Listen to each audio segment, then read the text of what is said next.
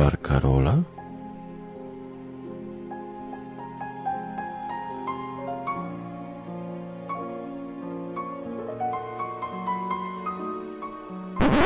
Pire ze smalcem. Nie ma smalcu, z dżemem są pire.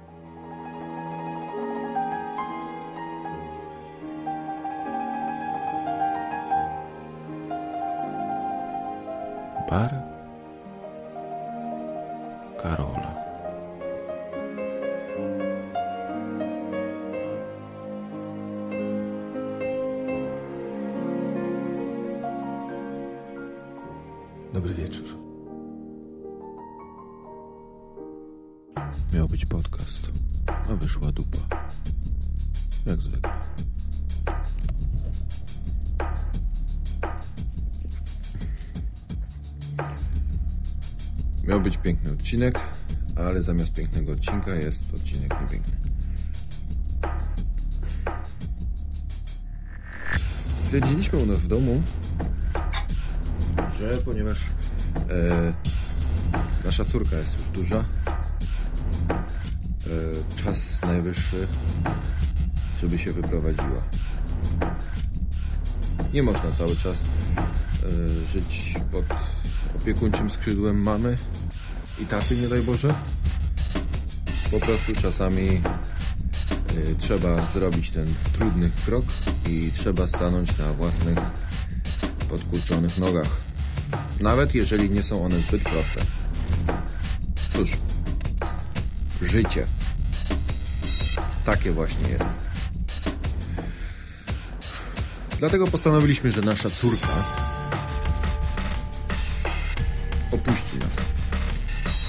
Pora pakować walizki. Pora się pożegnać z ciepłym i przytulnym pokojem rodziców i wynieść się na własną. Tak. Myślę, że to chyba najwyższy czas. E, nasze dziecko opuściło naszą sypialnię. Może nawet o parę lat za późno. Nieważne. Ważne jest to, że, że postanowiliśmy e, wyremontować pokój dla dziecka.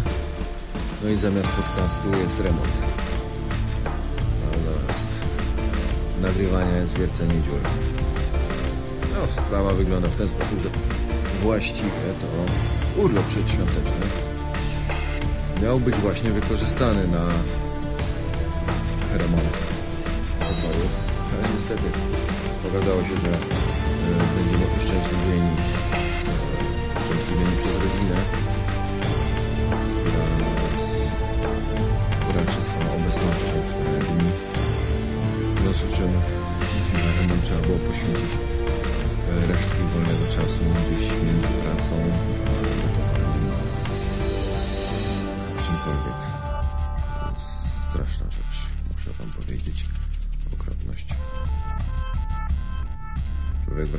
po robocie, a w domu następna robota. I tak w kółko Macieju. A jak skończy robotę w domu, położy się na chwilę już trzeba wstawać i do pracy. I jak w i apiacie od nowa, i za... Dużo pracy. Tak właśnie chciałem powiedzieć. No nie jest niestety lekko. Słuchajcie, takiej fuszery to ja w życiu nie widziałem. Mieszkamy w domu. Mieszkamy w niemieckim domu. Dobrym, porządnym niemieckim domu, który został wybudowany dobrymi, porządnymi niemieckimi rękami przez dobrych, porządnych niemieckich fachowców. I co? I mówię wam coś strasznego. Jest to jedyny dom na osiedlu, na którego dachu zimą nigdy nie leży śnieg. A dlaczego? Dlatego, że mamy ogrzewany dach. Tak, od środka. Podczas kiedy wszystkie inne są e, odizolowane, termicznie zresztą, i ciepło pozostaje w mieszkaniu, to w naszym domu ciepło z kaloryferów uchodzi przez sufit skupia się na dachówkach i dzięki temu mamy zawsze odśnieżony dach. Dobrze, że nie chodniki. A to pamiętam akurat z Polski, że chodniki były odśnieżone, ponieważ rury były tak fajnie zaizolowane, że w tym miejscu, gdzie szły przez osiedle, to na ziemi nigdy śnieg nie leżał, tylko była goła ziemia. No ale mniejsza z tym. W końcu nie jesteśmy w Polsce, jesteśmy przecież na zachodzie. W tych dobrych, porządnych Niemczech. No i cóż, taki sufit trzeba zaizolować. No bo przecież nie można sobie pozwolić na to, żeby płacić rachunki niebotycznej wielkości i zasilać państwu. Przepraszam, śruby niemieckie. A więc cóż, postanowiliśmy e, położyć tapetę na ścianosufitach, ponieważ poddasze. Okazało się, że na suficie jest jedynie cienka płyta, która odgradza nas od y, błękitnego nieba, gwiaździstego. I to wszystko. A sufit. Sufit po prostu zorany jak pole na wiosnę. A wszystko wykonane z tak wspaniałego materiału, że y, kiedy robimy dziurę pod kołek M6 i wkładamy tam kołek, to w tym momencie dziura staje się M8. Po prostu leci. Wszystko leci. No nie, nie, nie sposób cokolwiek zamontować na suficie. A jeżeli chce się wywiercić dziurę w ścianie, to można równie dobrze wywiercić ją palcem albo ołówkiem, bo po prostu wszystko jest zrobione z piasku i śliny chyba. Bo nie wiem na co oni to wszystko kleili. Podejrzewam, że chyba jednak na ślinę. No gówniany dom. Inaczej się tego nie da powiedzieć. Po prostu to jest gówniany dom. Szlak mi ciężki trafia normalnie. Wszystko leci na łeb. Nic. Tu trzeba by po prostu wziąć, spychać, wszystko zrównać z ziemią i od nowa wybudować. No bo tu nie ma nawet czego ratować. To jest normalnie masa upadłościowa. Nic innego. I ja w tym muszę tutaj, prawda, jakoś się odnaleźć. Ja jestem artysta. Ja mam delikatną duszę. Ja tak nie mogę. Ja jestem wrażliwy. Na piękno. Na urodę. Na naturę. Na wierzby szumiące. Na muzykę, co w strumieniu zaklęta przewala się potężnym lewarem. Na te pola malowane zbożem rozmaitym, wyzłacane pszenicą, posrebrzane żytem, gdzie bursztynowy świeżop gdzie gryka jak śnieg biała i gdzie panieńskim lumieńcem kuziwa dzięcielina się bierze i się pała, no. I ja na to wszystko jestem wrażliwy. A co mam? Ruinę. Gruzy normalnie. Że szlak może człowieka trafić. I powiem wam w sekrecie, żeś mi się nie chce. I chyba będzie zawieszenie broni, bo tylko kiedy ten podcast nagrać. Dobra. Idę dziergać, idę dłubać, idę wiercić, idę przybijać. Także na mnie czas. Zapraszam za chwilę. Może będę miał lepszy humor. Więc do następnego wejścia.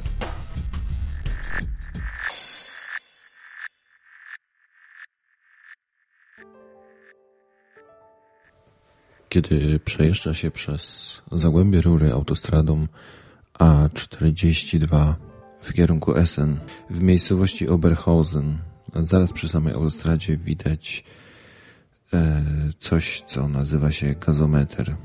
Jest to wielki, ogromny, cylindryczny pojemnik na gaz. To znaczy, kiedyś był to pojemnik na gaz, wybudowany dawno, dawno temu w 27-9 roku jako pojemnik e, mający gromadzić gaz e, powstający podczas produkcji e, w sąsiadującej z nim hucie, który to gaz z kolei następnie miał być spożytkowany w innym zakładzie, w jakiejś walcowni bodajże. Tam miał być, tam miał być spalany. Po wojnie, w czasie wojny, w czasie wojny właściwie został on zniszczony. Później go odbudowano. Przez długi czas spełniał on swoją normalną funkcję między 49 a 88 rokiem, po czym został on zamknięty. W dzisiejszych czasach jest to już pomnik kultury przemysłowej. W dzisiejszych czasach służy on jako hala wystawowa. Jest to największa hala wystawowa w Europie. Znaczy nie wiem, czy akurat pod względem pod względem e, powierzchni, ale na pewno jeśli chodzi o wysokość, to hala ta nie ma sobie równych. Przebudowa e, tego obiektu kosztowała 16 milionów e, marek niemieckich, zachodnio-niemieckich. Może nie będę tutaj za bardzo przybliżał co zmieniono, co przebudowano. Są to czysto techniczne informacje. Powiem tylko, że e, same schody już są, już są rekordowe. 115 metrów wysokości.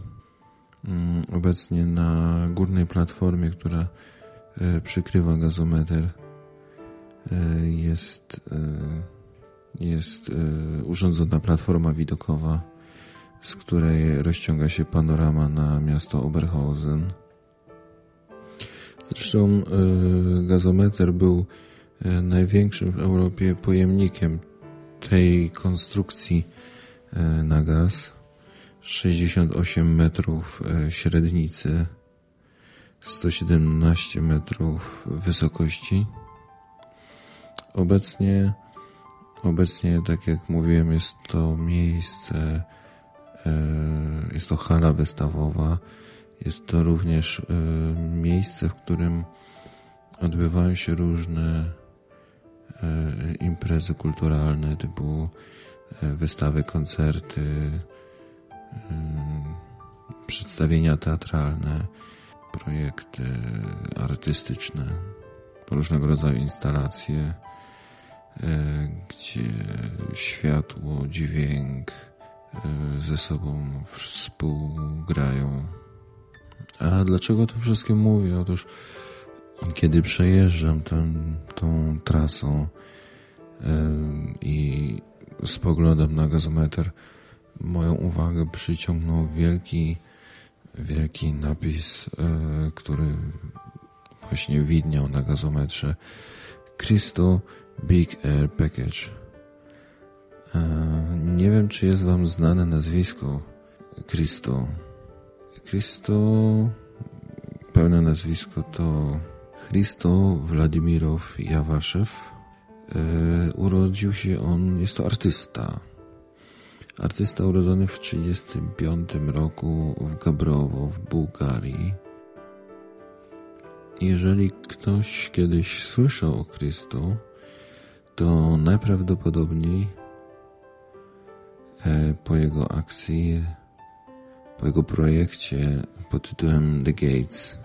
E, było to między 12 i 28 lutego 2005 roku na ścieżkach Central Parku w Nowym Jorku e, rozstawił on łącznie 7503 bramy, z których to powiewały E, pasy pomarańczowego i żółtego materiału.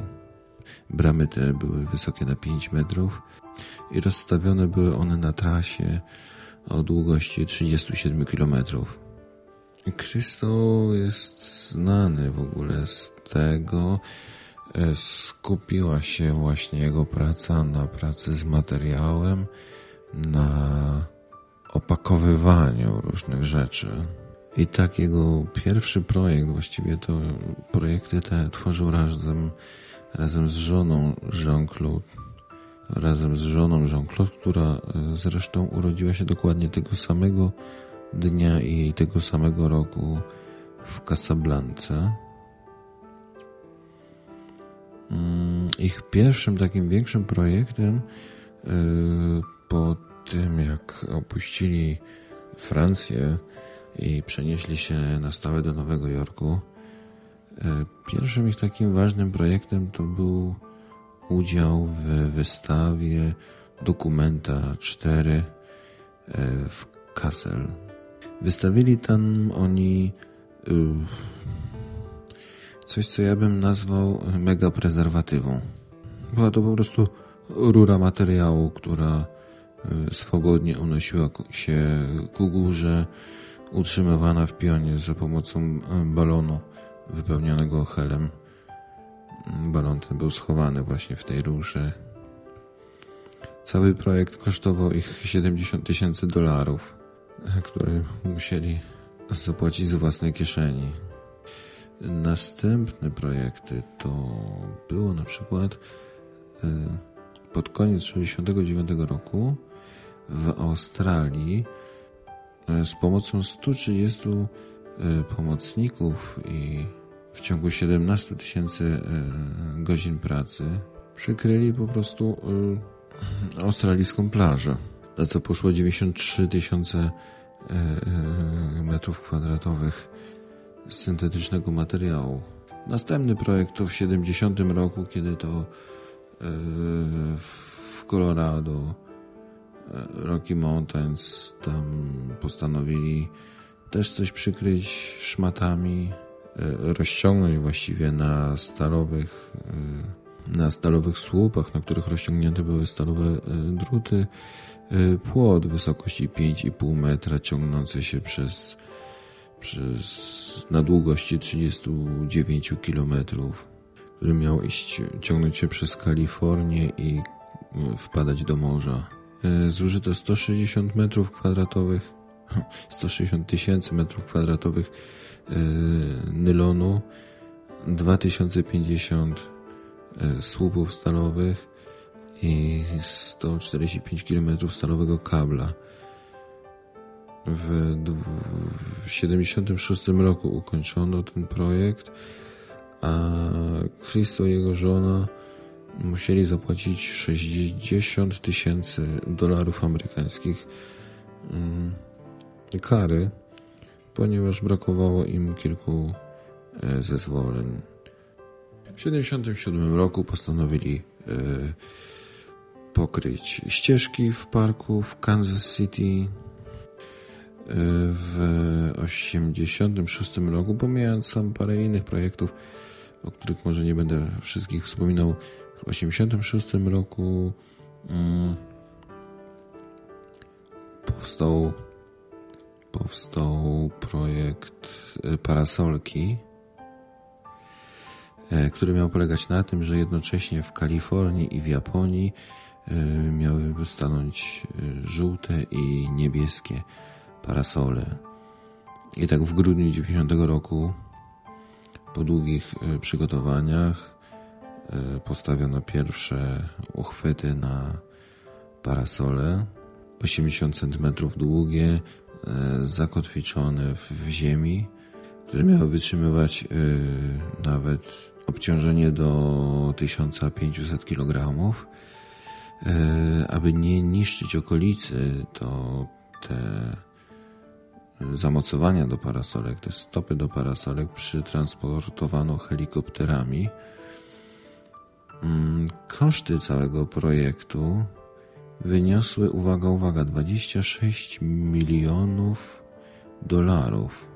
E, We wrześniu 91 roku e, parasolki wreszcie znalazły, e, stanęły na swoich miejscach. Pomocy udzieliło wtedy 1880 osób, aby w ogóle można było urzeczywistnić ten projekt.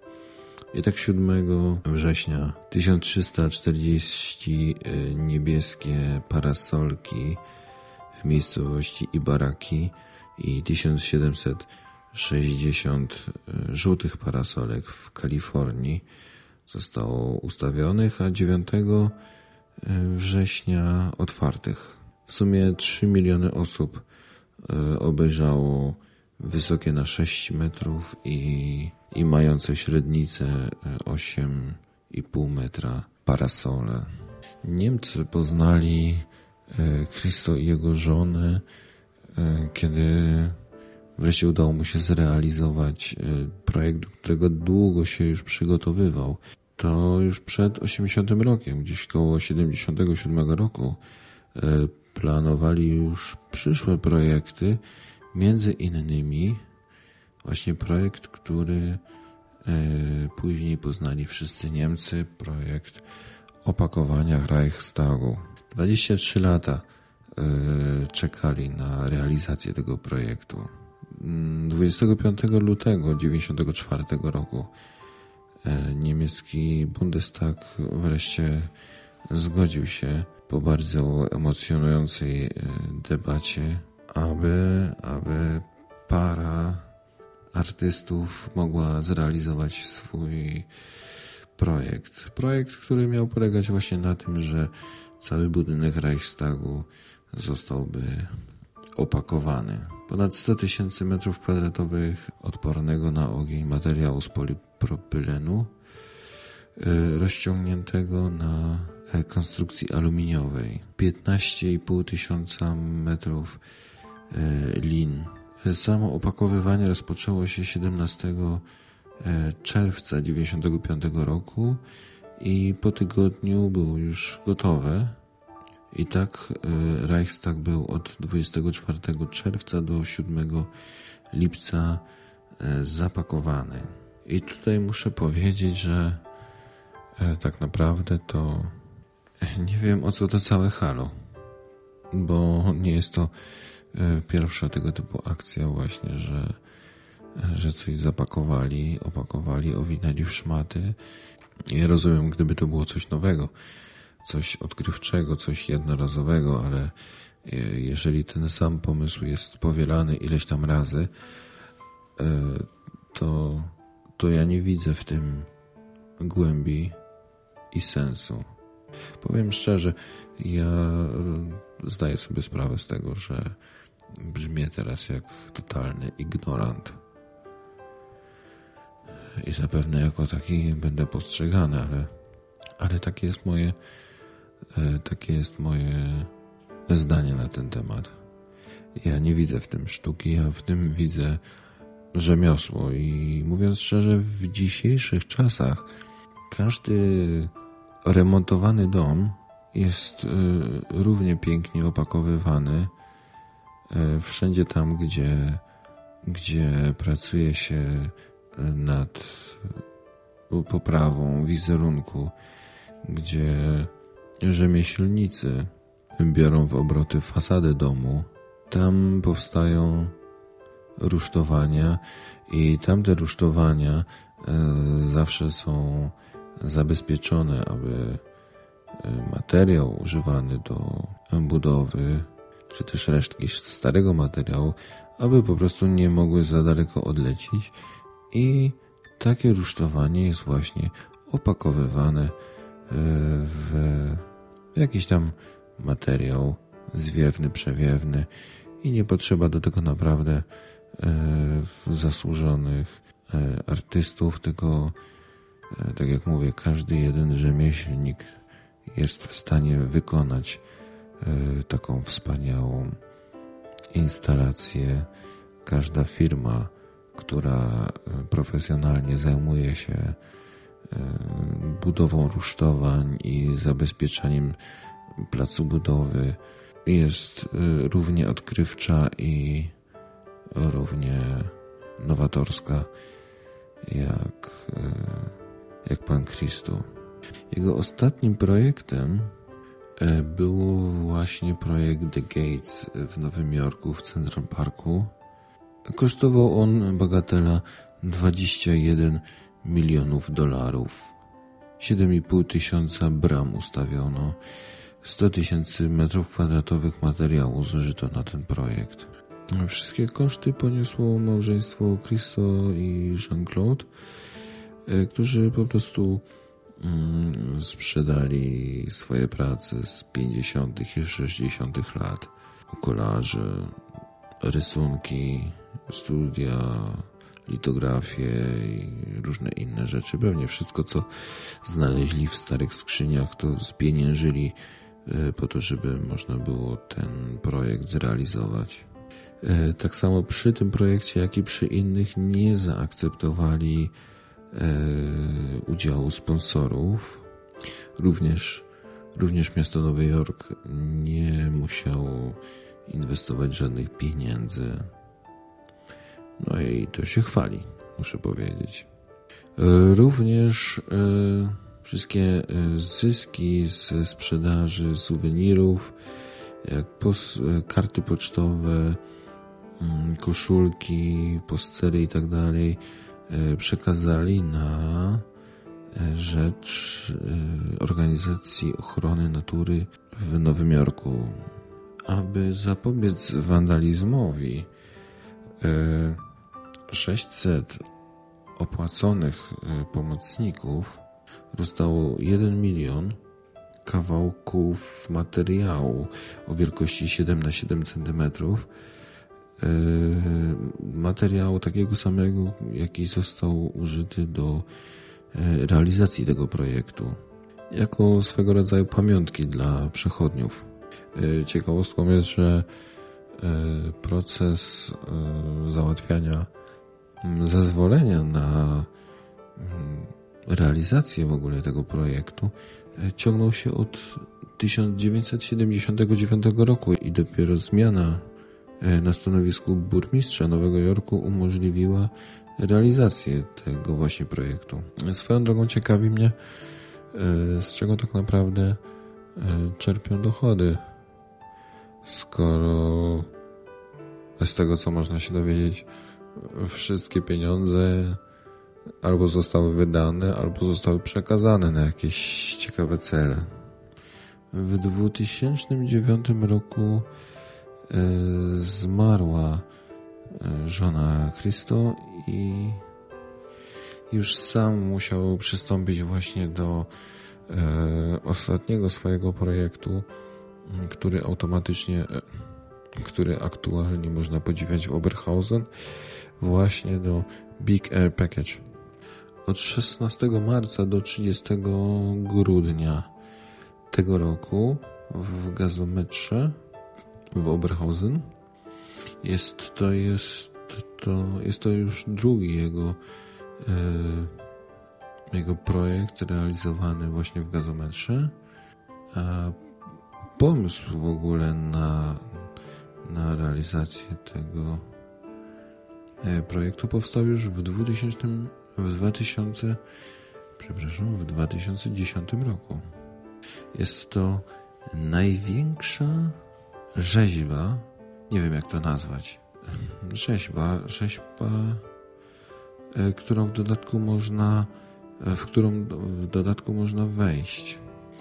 20 tysięcy metrów kwadratowych materiału przezroczystego, przepuszczającego światło i 4,5 tysiąca metrów y, lin potrzebne było do realizacji tego przedsięwzięcia. Całość waży ponad 5 ton i osiąga wysokość 90 metrów i średnicę 50 metrów. Ma to pojemność 177 tysięcy metrów sześciennych. Jest to właśnie obecnie największa, największa wolno stojąca konstrukcja. Celem artysty jest umożliwienie nam niezapomnianego i wyjątkowego przeżycia wielkości, światła i przestrzeni. Możemy wejść do środka jego instalacji i możemy poczuć się Właśnie. możemy się poczuć, jakby nas, jakbyśmy byli w ogromnym prześcieradle. Możemy się poczuć, jakbyśmy e, znaleźli się w łóżku Gullivera, bo inaczej nie jestem w stanie tego opisać. I mówiąc szczerze, w ogóle mnie to nie kręci. W ogóle mnie to nie rajcuje. Jeżeli wejdziecie na stronę gazometru www gasometer.de to możecie tam zobaczyć zdjęcia yy, z tejże właśnie instalacji. No i cóż, jeżeli wejdziecie do środka, to będziecie w jednej wielkiej białej skarpecie. Natomiast z zewnątrz wygląda to jak. Jakby się było na zewnątrz wielkiej białej skarpety. Więcej nic. Na stronie tej możecie sobie zobaczyć zdjęcia.